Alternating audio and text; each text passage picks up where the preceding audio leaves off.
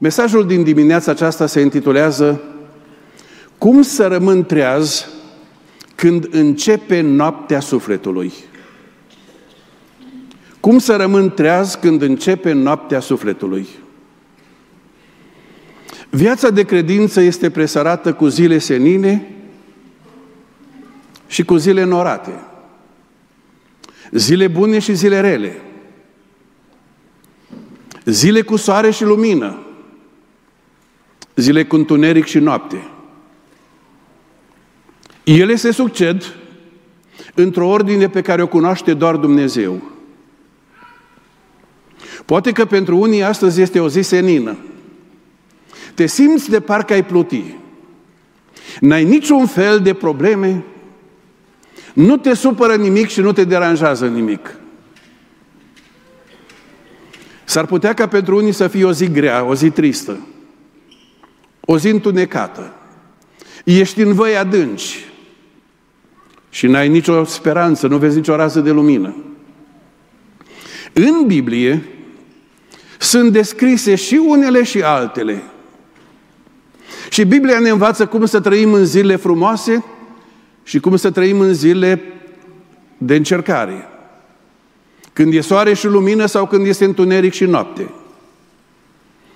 În literatura teologică, acele experiențe pe care le avem când trecem prin valea umbrei morții, prin văi adânci, prin vremuri de încercare și de necazuri, prin vreme când parcă totul este înghițit de întuneric și disperare. Experiențele acelea se numesc noaptea sufletului. Sufletul intră într-o noapte cumplită. E noapte în suflet. Biblia descrie asemenea experiențe. Când se pare că diavolul cu toată puterea iadului se năpustește și nu poate fi oprit de nimeni și de nimic. În noaptea sufletului se pare că Dumnezeu este absent, că cerul este de plumb, că strigi și nu te aude nimeni. În noaptea sufletului rămâi singur. E greu. În noaptea sufletului simți că se năruiesc toate planurile și toate speranțele. Deschideți la Psalmul 22, ca să vedem cum descrie David o asemenea noapte a sufletului.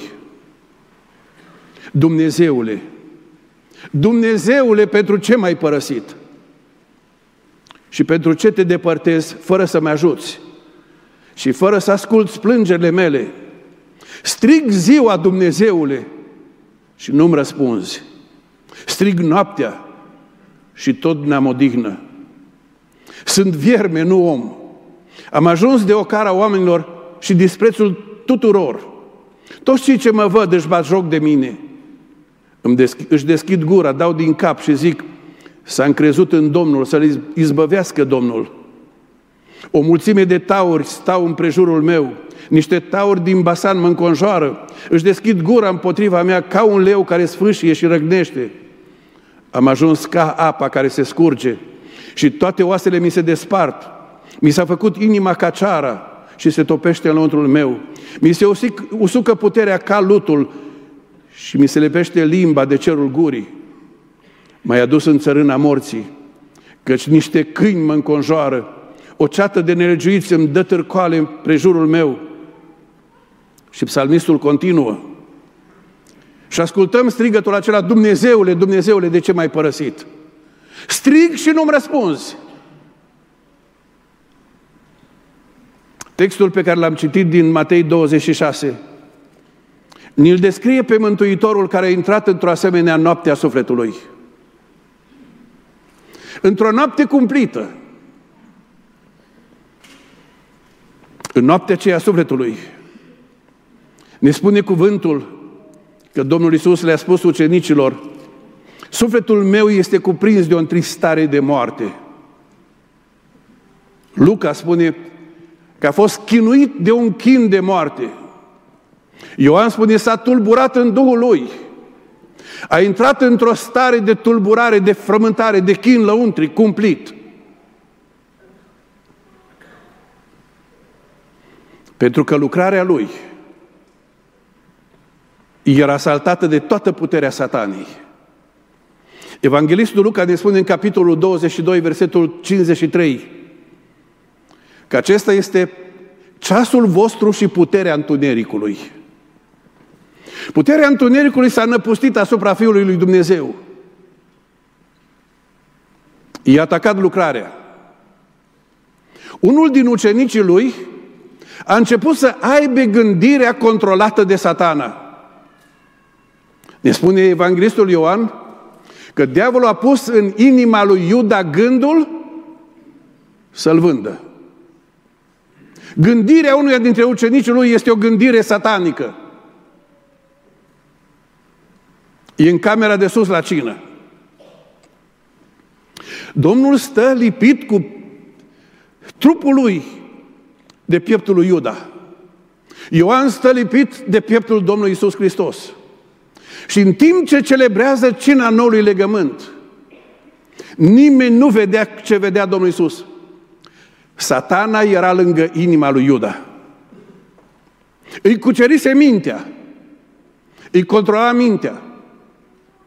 Și ne spune evanghelistul Ioan în Ioan 13 că în momentul în care Domnul Iisus i-a întins bucățica de pâine lui Iuda, a intrat Satana în inima lui Iuda. Unul dintre ucenici în prezența lui este demonizat.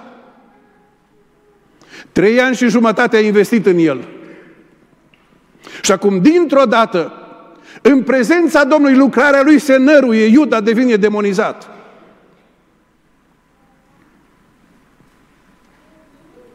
După cină, le spune ucenicilor: Simone, Simone, Satana a cerut să vă cearnă ca grâul. Satana a primit permisiunea. Satana a primit libertatea să-i atace pe ucenici. Descrierea să vă cearnă ca grâul este să vă pună într-o încercare așa de mare încât să nu rămână nimic din voi.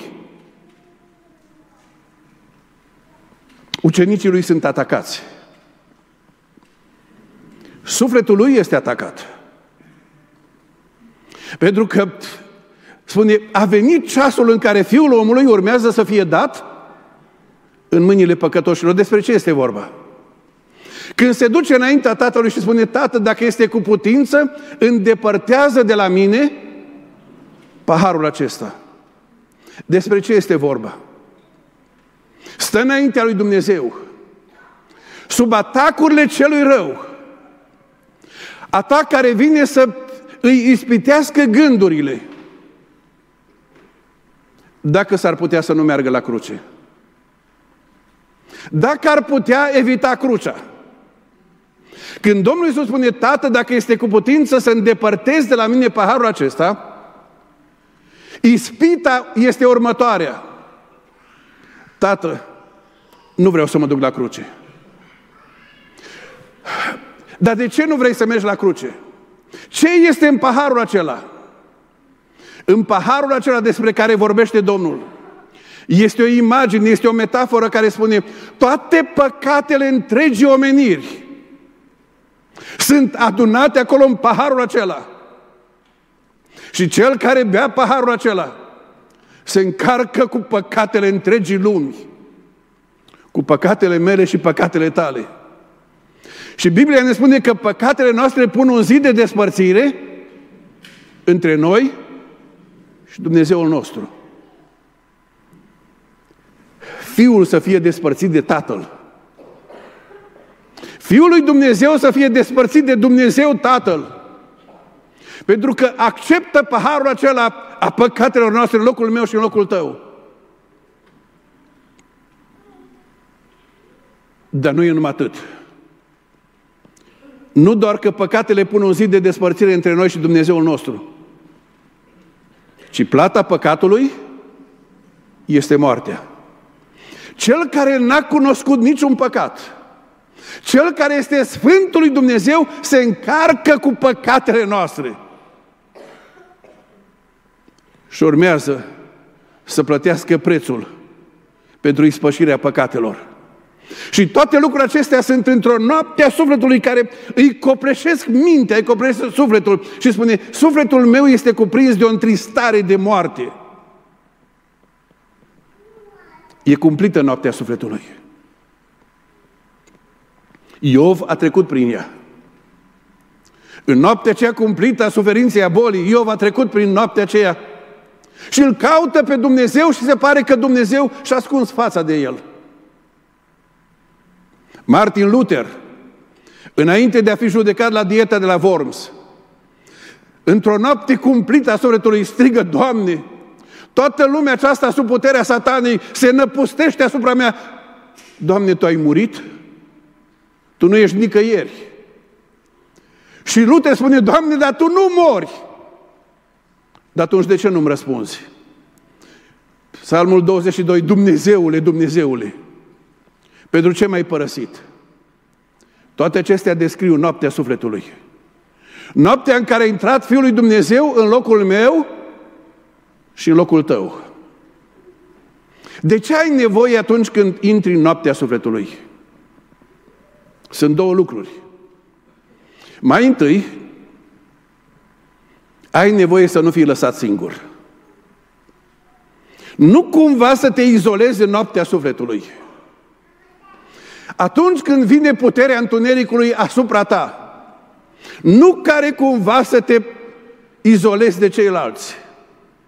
Domnul Iisus și-a luat ucenicii, s-a dus cu ei în grădină și a spus, rămâneți aici și vegheați împreună cu mine. E noapte, e chin, e frământare, cerul pare că este blocat, cel rău pare de neoprit. Nu mă lăsați singur. Rămâneți aici cu mine, vegheați împreună cu mine. Vegheați și rugați-vă.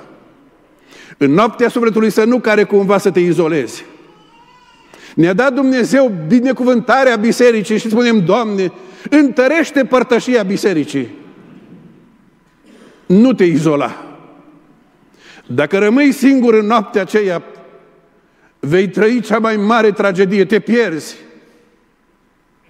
Rămâneți împreună cu mine. Al doilea lucru de care ai nevoie. Ai nevoie să bați la poarta cerului. Ai nevoie de ajutorul lui Dumnezeu. De aceea Psalmul 22 strigă, Dumnezeule, Dumnezeule, de ce nu-mi răspunzi? Dumnezeule, te strig ziua, te strig noaptea. Numai Tu mă poți izbăvi de aici. Numai Tu poți să oprești această dezlănțuire a Satanei. Avem nevoie de rugăciune și post. Avem nevoie de veghere. Când vine noaptea sufletului, avem nevoie de sprijinul celorlalți, dar avem nevoie să se deschidă ușa cerului. Dacă treci prin asemenea vremuri, o, Doamne, deschide ușa cerului. Dacă treci prin asemenea încercări, Doamne, așează împrejurul copiilor Tăi pe alții care să-i întărească. Și atunci, când Domnul Iisus are nevoie să fie înconjurat de ucenicii Lui, se întâmplă ceva incredibil. Ucenicii Lui s-au dus în grădină și au adormit. Ucenicii Lui nu înțeleg ce se întâmplă. Ucenicii Lui nu participă la ceea ce înseamnă noaptea sufletului, lupta aceea spirituală a Fiului lui Dumnezeu, a Mântuitorului. Se duc în grădină și sunt biruiți de somn.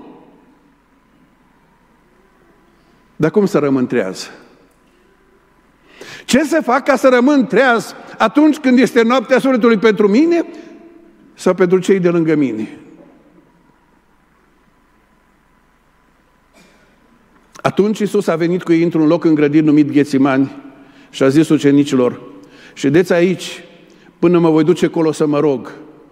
A luat cu el pe Petru, pe cei doi fii ai lui Zebedei și a început să se întristeze și să se mâhnească foarte tare.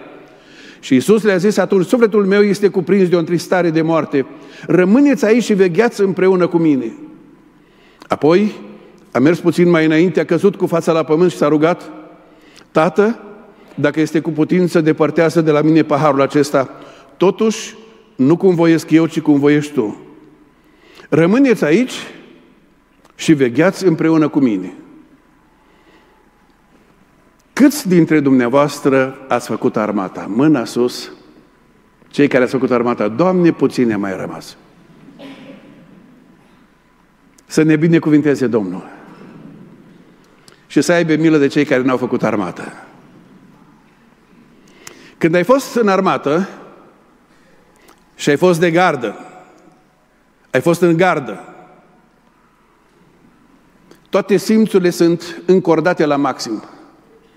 Mai ales dacă este gardă de noapte. Ești undeva la marginea unității militare, poate că ești lângă o pădure, poate că ești într-un loc pustiu, e noapte, ești de gardă, trebuie să veghezi, trebuie să fii cu toate simțurile încordate la maxim, să nu te ia ceva prin surprindere, pentru că tu ești cel care răspunzi de tot sectorul acela. Domnul Iisus le spune ucenicilor, în noaptea aceasta vă chem să fiți de gardă împreună cu mine. În noaptea aceasta vă chem să intrați în stare de veghere împreună cu mine. Dar de ce să veghem? Să fiți atenți, să vedeți ce se întâmplă pe pământ și ce se întâmplă în cer. Să fiți atenți să vedeți ce se întâmplă pe pământ. Pentru că în noaptea asta pe pământ se dau bătălii cumplite. În noaptea aceasta avem nevoie de intervenția cerului. Rămâneți aici și vegheați împreună cu mine. Așteptați intervenția lui Dumnezeu. Ucenicii n-au nicio așteptare. N-așteaptă nimic. Așteaptă doar să se întindă cât mai confortabil să doarmă. N-au nicio așteptare. Când n-ai nicio așteptare, așa de ușor te prinde somnul. Dar când aștepți ceva, așteptarea te ține treaz. Așteptarea te ține treaz.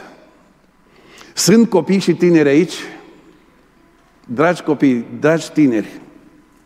Vă pot vedea mâna sus tinerii și copiii, mâna sus. Să vă binecuvinteze Domnul. Doamne, ce frumoase mărturii! Vă rog să vă aduceți aminte de seara dinaintea zilei nașterii Domnului Iisus Hristos. Aduceți-vă aminte de seara aceea când sub brăduț sunt? Ce sunt sub brăduț? Cadourile. Du-te acasă și arată-i copilului toate acele cutii frumos ambalate, îi spune, de acum te duci și te culci. Ce zice? Îi prinde somnul. De ce nu îi prinde somnul? Abia așteaptă să vadă ce e acolo. Au așteptări. Noi venim înaintea lui Dumnezeu Tatăl nostru. Și Biblia ne spune că în fiecare zi Dumnezeu își înnoiește binecuvântările. Oare ce are în pachet astăzi pentru noi? În noaptea aceea Domnul Iisus așteaptă ca în pachetul cerului să fie izbăvirea Lui. Ucenicii n-au așteptări. Ce aștepți astăzi de la Dumnezeu? Ai vreo așteptare? Ai vreo așteptare? Ai vreo rugăciune pe care o înalți și spui, Doamne, aștept să-mi răspunzi. E ziua Ta. Doamne, celebrăm împreună ziua Domnului. Răspundem, Doamne. Ai așteptări. Ai așteptări ca Dumnezeu să-i întoarcă de la rătăcirea minților și a vieților și a căilor pe cei din casele noastre care încă sunt nemântuiți? Ai așteptat și spui, Doamne, adu ziua aceea. Voi bate la poarta cerului și nu voi lăsa somn ploapelor mele, spune cuvântul, până când nu vei răspunde. Ai așteptări. Cei care sunt în spital sau suferă acasă, așa e că au așteptări. Cei care suntem legați de ei cu toată inima, așa e că avem așteptări. Treci prin altfel de încercări. Ce așteptări ai astăzi de la Dumnezeu? În noaptea aceea Fiul lui Dumnezeu s-a dus în grădină, aștepta ca Tatăl să răspundă. Dacă ți-ar răspunde Dumnezeu astăzi, la ce rugăciune ți-ar putea răspunde? Ai înălțat vreo rugăciune spre El astăzi? Ai adus o cerere specială să spui, Doamne, astăzi, toată ființa mea strigă, răspunde-mi, Dumnezeule. Dacă n-ai așteptări, o să dormi. E un somn al nopții, e un somn al întunericului, e un somn al nepăsării, e un somn teribil de periculos. Ucenicii dorm în noaptea aceea. Fiul lui Dumnezeu are nevoie să fie înconjurat de ei, să vegheați și rugați-vă împreună cu mine. Ești treaz? La începuturile slujirii pastorale, prin 1982, am ajutat o biserică dintr-un sat, dintr-o localitate de aici, din județul Bihor, rămasă fără păstor într-o perioadă mai grea, și i-am ajutat. Și uneori plecam duminica după masa la întâlnirea lor de la ora 3. În biserica aceea a fost un om deosebit de interesant. Niciodată n-a lipsit de la biserică în fiecare dată când am fost acolo. N-a lipsit niciodată. Niciodată n-a venit târziu. Întotdeauna a venit la vreme. Niciodată n-a plecat repede până nu s-a încheiat cu ultima cântare și cu binecuvântarea Domnului pentru oamenii care pleacă acasă. Dar a mai fost ceva. De câte ori mă ridicam și începeam predica, el adormea în bancă.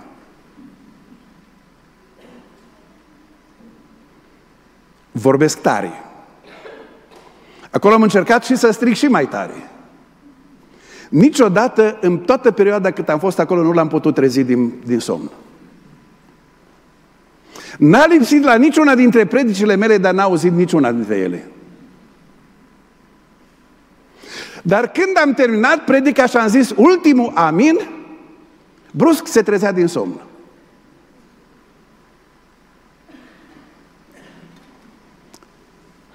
N-avea așteptări de la predică. Ai așteptări. Domnul Iisus le spune, vegheați împreună cu mine. Vine la ei și îi găsește dormind. Și când îi găsește dormind, îi spune lui Petru, un ceas n-ați putut să vegheați împreună cu mine? Nu înțelegeți ceasul acesta? Înțelegi ceasul acesta în care trăim? Pentru ucenici a fost ultimul ceas împreună cu Domnul înainte de arestarea lui. Când s-a încheiat ceasul acela, Domnul a fost arestat și au intrat și ei în noaptea sufletului. Au intrat și ei în faza aceea în care au fost cernuți de Satana și au fost găsiți nepregătiți, pentru că n-au vegheat.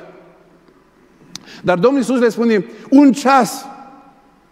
La începutul lucrării lui, la nunta din Cana, când mama lui a venit să îi spună să facă ceva, să salveze nunta, Domnul Iisus i-a spus, femeie, ce-am eu împreună cu tine, pentru că încă nu mi-a sosit ceasul. Domnul Iisus a lucrat pe pământ după ceasul cerului. Nu după ceasul oamenilor. După ceasul cerului, toate lucrurile sunt rânduite de Dumnezeu în așa fel încât autoritatea, suveranitatea lui Dumnezeu să fie desăvârșită și planul lui dus la îndeplinire. În ceasul acela s-a petrecut ceva incredibil. În ceasul acela Dumnezeu Fiul de pe pământ din grădină și Dumnezeu Tatăl de pe tronul Universului au stat de vorbă. În ceasul acela a fost cel mai profund dialog posibil cu privire la tine și la mine. În ceasul acela Dumnezeu Fiul l-a întrebat pe Dumnezeu Tatăl. Tată, îl poți mântui pe Paul Negruț altfel decât prin cruce? Tată, îl poți mântui pe cutare, pe cutare, pe cutare? Poți mântui omenirea fără cruce? Tată, există altă cale a mântuirii decât jertfa mea? Oamenii se întreabă dacă toate căile, dacă toate religiile duc la Dumnezeu. Întrebarea Fiului răspunde la această întrebare a noastră. Pentru că întrebarea Fiului se adresează lui Dumnezeu, care spune: nu, nu există nicio altă cale decât una singură. Nu există sub cer niciun alt nume oamenilor în care trebuie să fim mântuiți decât numele Iisus Hristos. Nu există altă cale decât calea crucii. Tată, nu-i posibil să faci altceva să-i mântuiești pe oameni. Întoarceți, vă rog, la Isaia 53. Cartea profetului Isaia 53. Profetul Isaia descrie cine a crezut în ceea ce ni se vestise, cine a cunoscut brațul Domnului. El a crescut înaintea lui ca o draslă slabă, ca un lăstar care iese dintr-un pământ uscat. N-avea nici frumusețe, nici strălucire care să ne atragă privirile și înfățișarea lui n-avea nimic care să ne placă. Disprețuit și părăsit de oameni. Om al durerii și obișnuit cu suferința. Era așa de disprețuit că se întorceai fața de la el și noi nu l-am băgat în seamă. Totuși, el suferințele cui? Spune: suferințele mele. Suferințele mele le-a purtat. Și durerile mele le-a luat asupra lui. Și eu am crezut că este pedepsit, lovit de Dumnezeu și smerit. Dar el era străpuns pentru păcatele mele. Spune: numele tău în dreptul acela. Pedeapsa care îmi dă pacea a căzut peste el. Tată, nu este altă cale. În timp ce Domnul Iisus vorbea cu Dumnezeu Tatăl despre mântuirea lui Petru, a lui Iacov, a lui Ioan, a lui Toma, a lui Bartolomeu, a lui Filip, vorbea despre mântuirea lor. Știți ce făceau ei? Dormeau. În ceasul acesta când, pe calendarul cerului, se desfășoară planul de mântuire a lui Dumnezeu, dormi? Înțelegi ceasul acesta? În urmă cu ani de zile am participat la o mormântare, una dintre cele mai interesante mormântări la care am participat. Duminică dimineața, o femeie evlavioasă, credincioasă, s-a pregătit, a mers la biserică, din timp s-a așezat în bancă de partea surorilor, a început ceasul de rugăciune, s-au rugat bărbații, apoi a urmat cântarea, în demnul rugăciune s-au rugat surorile și, cum se obișnuiește la țară, s-au rugat pe rând. Când a ajuns în dreptul ei s-a rugat și când a încheiat rugăciunea, a făcut infarct și a murit. A murit exact când și-a încheiat rugăciunea. Dacă ar fi lipsit de la biserică în ceasul acela? Înțelegi ceasul? Petru, Iacov și Ioan și ceilalți nu înțeleg ceasul. Pentru ei fiecare ceas este luat de apucat. Am avut atâtea ceasuri cu Domnul înainte, vom mai avea altele. Ceasul acesta n-are nimic deosebit. Dragii mei, fiecare ceas înaintea lui Dumnezeu are un rol și un rost deosebit. Doamne, ajută-ne să înțelegem ceasul. Înțelegeți că ceasul istoriei bate? Ceasul veșniciei bate? Ce se întâmplă în lumea noastră ne anunță că bate ceasul. Și se apropie ceasul istoriei de final. Și în ceasul acesta Dumnezeu vrea să mântuiască oameni. Și bisericile dorm. O, Doamne, adu vremuri de trezire. Adu vremuri de înviorare. În ceasul acela, când Fiul vorbea cu Tatăl despre mântuirea lor, ei dormeau. În ceasul acesta, când bisericile sunt chemate să strige, să bată la poarta cerului, să spună: Doamne, scoate-i din gura iadului. Copiii lui Dumnezeu dorm. O, Doamne, îndură-te de noi. Când nu înțelegem importanța ceasului, vom dormi.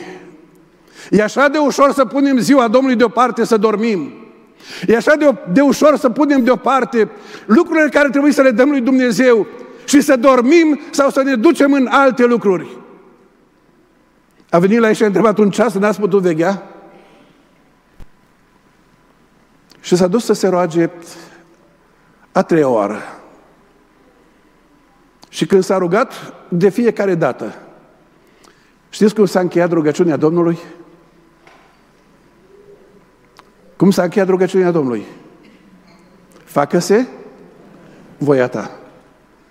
Doamne, dacă asta e voia ta, sunt gata să plătesc prețul. Dacă voia ta este crucea, Doamne, împlinească-se voia ta.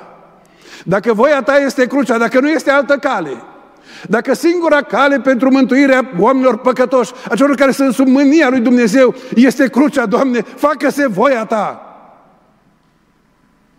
A plătit prețul. Și pentru că a plătit prețul, când te costă, mântuirea noastră ne este dată în dar, dar nu ieftină. Mântuirea noastră este cea mai scumpă lucrare din univers. Fiindcă nu cu aur și cu argint ați fost răscumpărați din felul vostru de șer de vețuire, pe care îl moșteniseră de la părinții voștri, ci cu scump sângele mielului Fiului Dumnezeu. Mântuirea mea este la valoarea vieții, a jertfei, a sângelui Fiului lui Dumnezeu. Nu ieftină, mi este dată în dar. Nu luați ca lucru de apucat. Nu-i de la piața de vechituri. E cel mai scump lucru din univers. Nu-ți bate joc de el. A plătit prețul. Ucenicii n-au fost gata să plătească prețul. Acum, prețul pentru mântuirea noastră de la A la Z este doar jertfa Domnului Iisus Hristos, plus nimic, minus nimic. Suntem mântuiți în baza jertfei Lui. Nu suntem mântuiți în baza altor lucruri. Mântuirea este doar în baza jertfei Domnului, slăvit să fie Domnul. Dar e un preț pe care îl plătim noi. Nu pentru mântuire, ci pentru slujire. E un preț al slujirii. E un preț al lucrării. Pentru că mântuirea care a fost făurită în baza jertfei Domnului ne-a fost încredințată nouă să mergem să vestim Evanghelia mântuirii până la marginile pământului. E un preț pe care îl plătim noi pentru răspândirea Evangheliei. Așa că e greu să plătești prețul. Așa că e greu să te scolci o jumătate de oră mai devreme dimineața, pentru că ai stat cu 2 ceasuri mai târziu seara. Și pentru că ai stat cu 2 ceasuri mai târziu seara, nu te poți scula cu o jumătate de oră mai devreme dimineața ca să iei Cartea Sfântă, să o deschizi, să-ți umpli inima de lumina cerului, de cuvântul lui Dumnezeu și apoi să spui, Doamne, mântuirea aceasta care ai vărsat-o peste inima mea, Doamne, extinde-o la toată casa mea, extinde-o la vecinii mei, extinde-o la colegii mei. Doamne, mă voi întâlni cu ei. Dă-mi putere să mă duc în puterea Ta. Dar așa că e greu să plătim prețul. Așa că e greu să plătim prețul să venim de 2 ori duminică la biserică. Așa că e greu. Spuneți, frați și surori, așa că e greu. S-a făcut tăcere. Știți ce am înțeles? Că o să vă fie greu să veniți de seară. Și o să spui, prețul acesta chiar nu-l plătesc. Că mi-e mult mai ușor să dorm de seară uitându-mă la ecran. E mult mai ușor să stau să dau like-uri și să mă uit la altceva. E mult mai ușor să mă ocup de altceva decât ceea ce mi-ai încredințat tu. E mult mai ușor să umblu pe calea lumii decât să plătesc prețul pe calea ta. Ești gata să plătești prețul.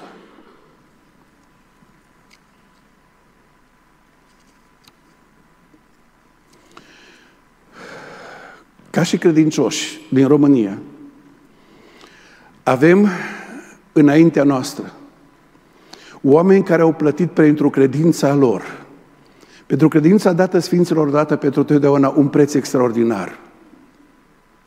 Bătăi și prigoane, pușcărie și moarte.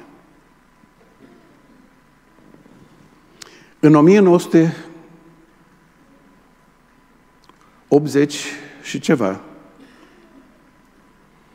Într-o vreme de încercare, m-am întâlnit într-o noapte cu fratele Traian Dorz. M-am dus la dânsul, prin îndurarea lui Dumnezeu, ieșise din a treia rundă de pușcărie. M-am dus la el acasă, târziu noaptea. Simțeam nevoia să mă întărească și să mă îmbărbătesc ca să pot merge mai departe. Când am ajuns la el, era cu vânătăi și cu sângerări pe față și cu lovituri și cu zdrobituri pe corp. L-am întrebat ce s-a întâmplat și mi-a spus că înainte de a ajunge eu cu câteva ceasuri, a trecut pe la el un ofițer de securitate care l-a bătut cu sălbăticie și i-a luat manuscrisele lui cu poezii și le-a distrus. Și când am văzut ce s-a întâmplat, m-a prins un fel de revoltă. Și fratele Traian s-a uitat la mine și a spus: frate Paul, nu suntem aici ca să ne plângem sau să ne răzbunăm.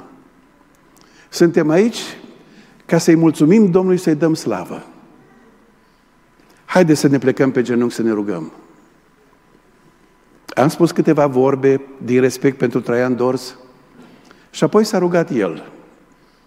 S-a rugat și i-a mulțumit lui Dumnezeu pentru harul de a fi bătut pentru numele Lui.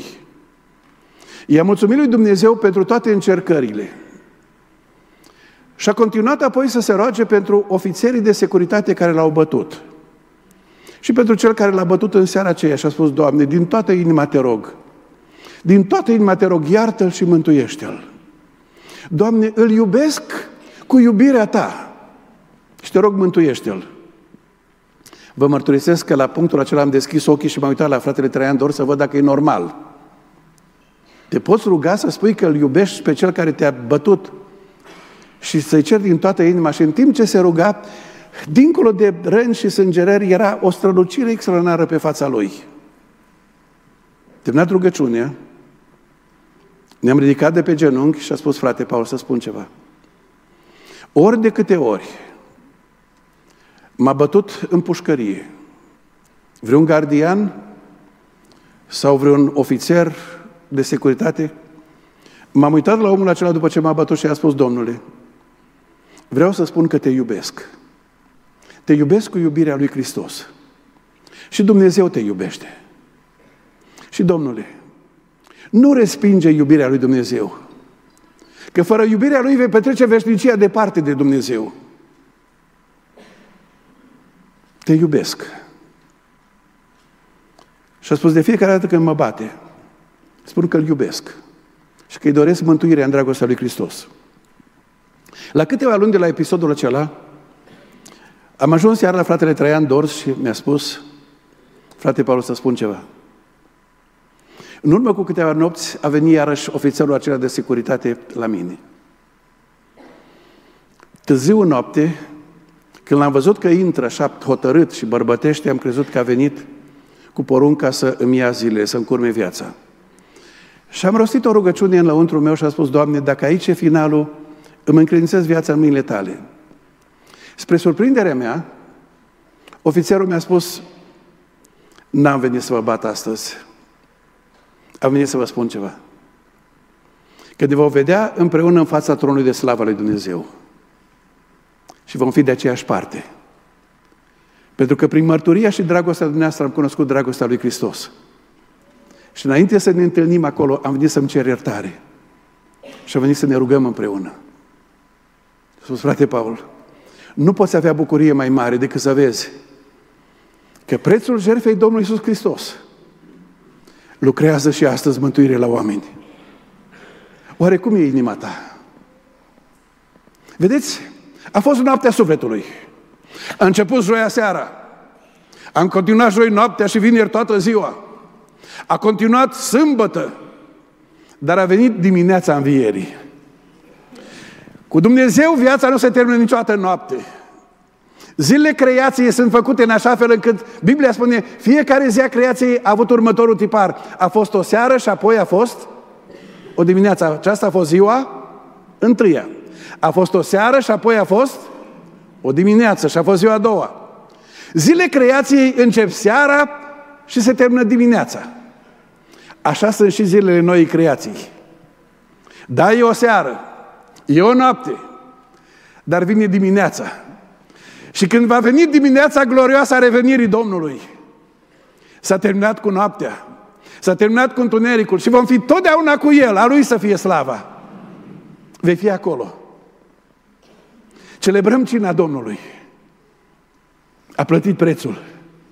Acum suntem chemați să stăm înainte și să spunem: Doamne, dă-mi harul să fiu treaz și să împlinesc voia Ta, să fac lucrarea Ta. Doamne, stau înaintea unui act atât de solemn și eu încă sunt pe calea pierzării. Eu încă sunt pe calea păcatului. Doamne, cercetează-mi inima și dă-mi putere să mă întorc la Tine. Haideți să plecăm capetele. Doamne, mulțumim că ai intrat în noaptea aceea spirituală în locul meu și locul fiecăruia dintre noi.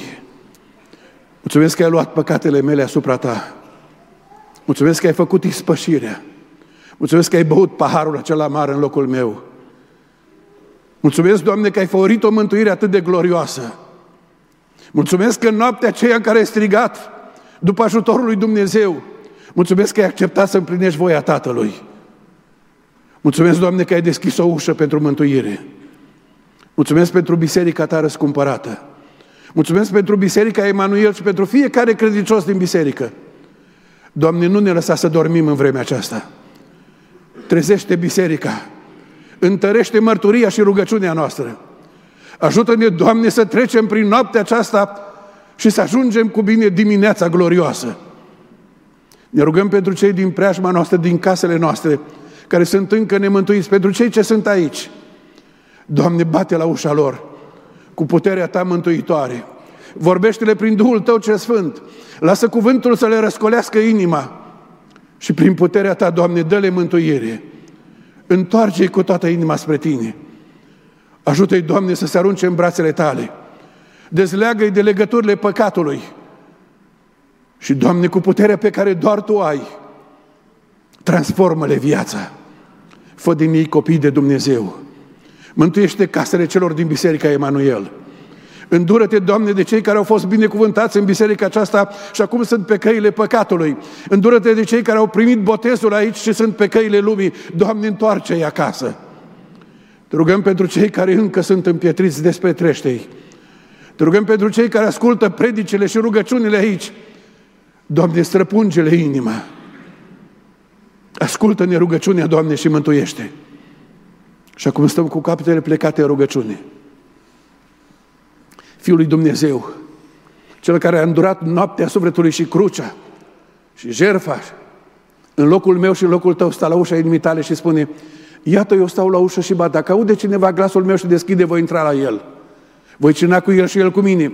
Este această chemare a Domnului să deschizi inima, să spui: Doamne, primește-mă, iartă-mă, mântuiește-mă, fă din mine copil al Tău.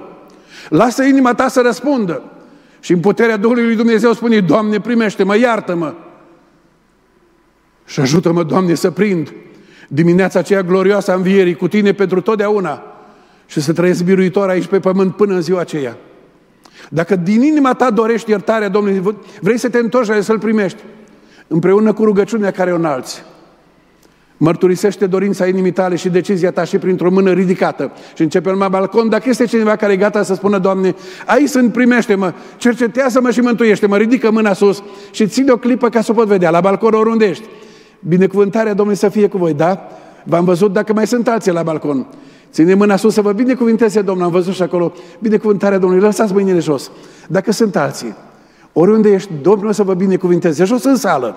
Ești aici și ești gata să spui: Doamne, primește-mă și pe mine, mântuiește-mă și pe mine. Depune mărturia dorinței tale și a deciziei tale printr-o mână ridicată, jos în sală. Oriunde mai este cineva, ridică mâna sus ca să o pot vedea și spune: Doamne, aici sunt, primește-mă. Să vă binecuvinteze Domnul, da, am văzut. Dacă mai sunt alții, e o bătălie teribilă. E o bătălie cumplită pentru sufletul tău și s-ar putea să te duci într-o noapte a sufletului să nu mai auzi lumina și chemarea Domnului. O, Doamne, cercetează! Doamne, mântuiește! Doamne, binecuvintează! Amin!